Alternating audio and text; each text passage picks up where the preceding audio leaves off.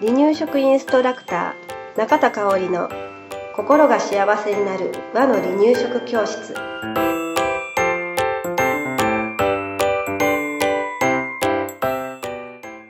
第82回です。番組アシスタントの山本智子です。よろしくお願いします。はいよろしくお願いします、えー今日はね、えー赤ちゃんへおやつを与える時のポイントをお話ししていきたいなとはい、思うんです、うん。まあおやつのねお話はこれまでにも何回かしてきたことがあるんですけれど、はい。今日はね、えー、分かりやすくポイントを、うん。え4つうん。に分けてお話ししていきたいと思います。はい。まあそもそもねうん。赤ちゃんとか子供にとってのうん。おやつっていうのはうん。4回目5回目の食事と言われているので、はいえー。私たちのおやつうん。というとどんな感じ？うん。手軽に食べる。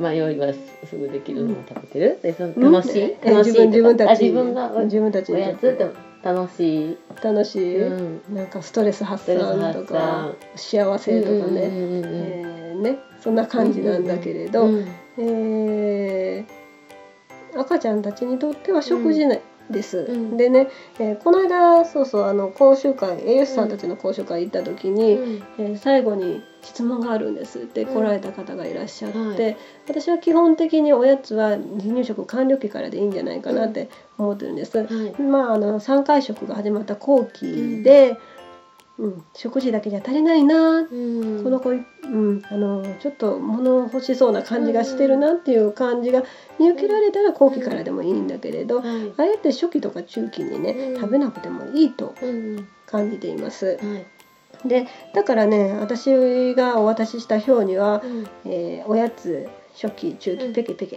うん。後期もペケって書いてあったんですね。はい。ででも私のとこの保育所では、うん。えーもう中期からうん。おやつを市販のお菓子をね、は与えてるんですと、うんうんえー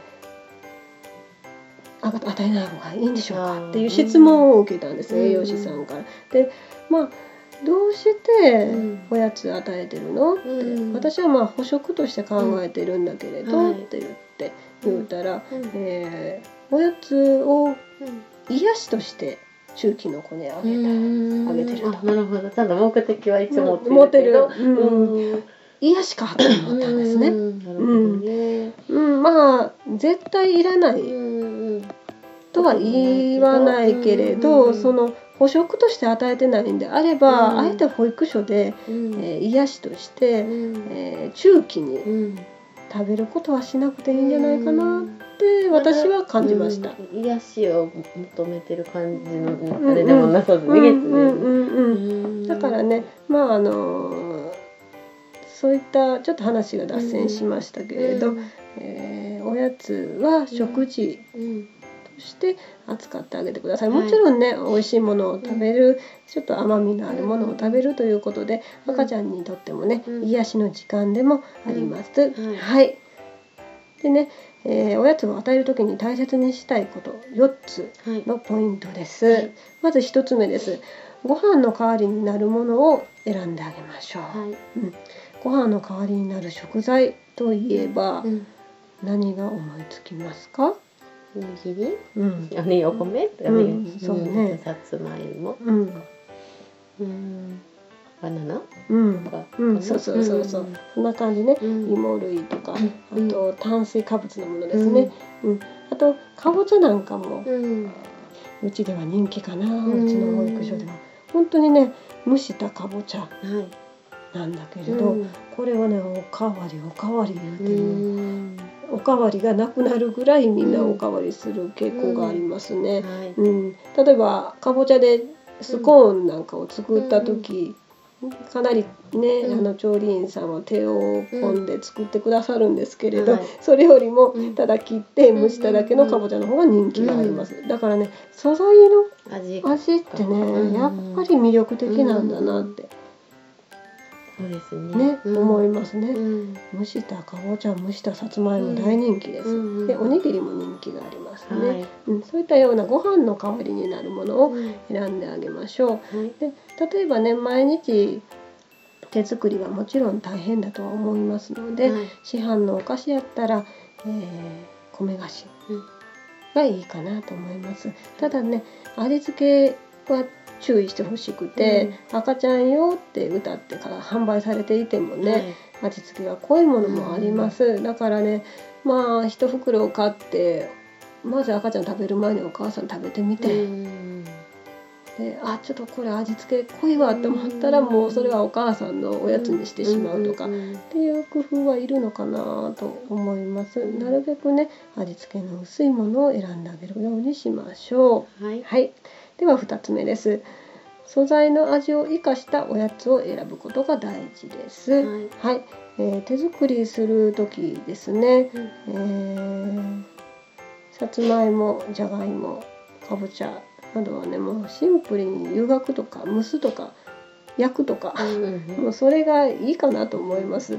今日ちょうどね私、朝ごはんにさつまいもをフライパンでパーッと焼いたんです、うん輪切りにしてはい。めっちゃ美味しかったうんもそう味付けなしでね、なんか本当に素材の味って大事やなって、あの大人になってもうんもうそれそのものを食べるっていう経験っていうのは続けていきたいなとはい。思います。はい。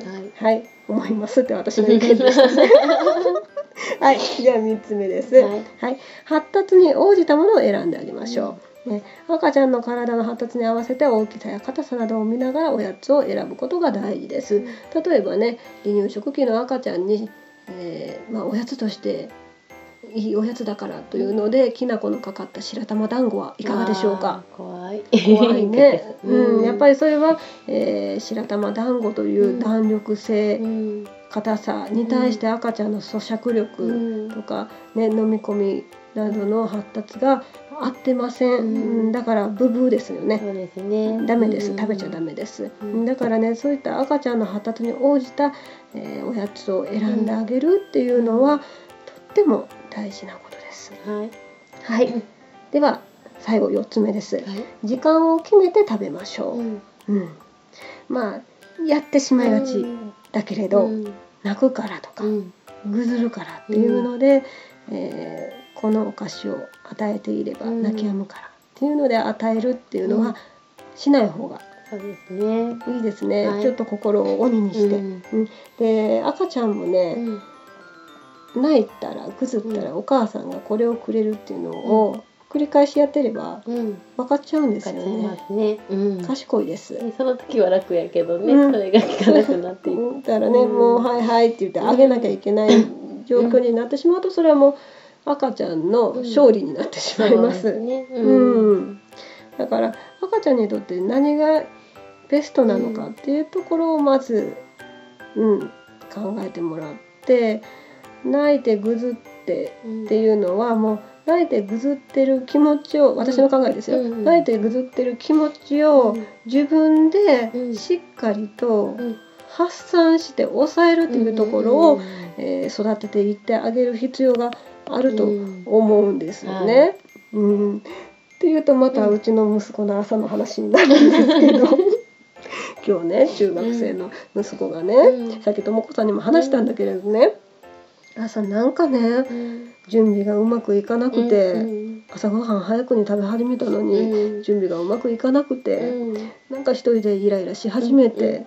うんでイライラしたらなんか頭をどっかにぶつけたらしくて頭が痛いって言い出したんです。うん。はでここで私も彼のうん。気持ちに同調してしまうと、うん私がしんどくなるので、お皿を洗いながらうん。静かにしてたんですね。そしたらまあなんかうん。なんか一人芝居をしながら 出て行ったんですけれど、なんかうん。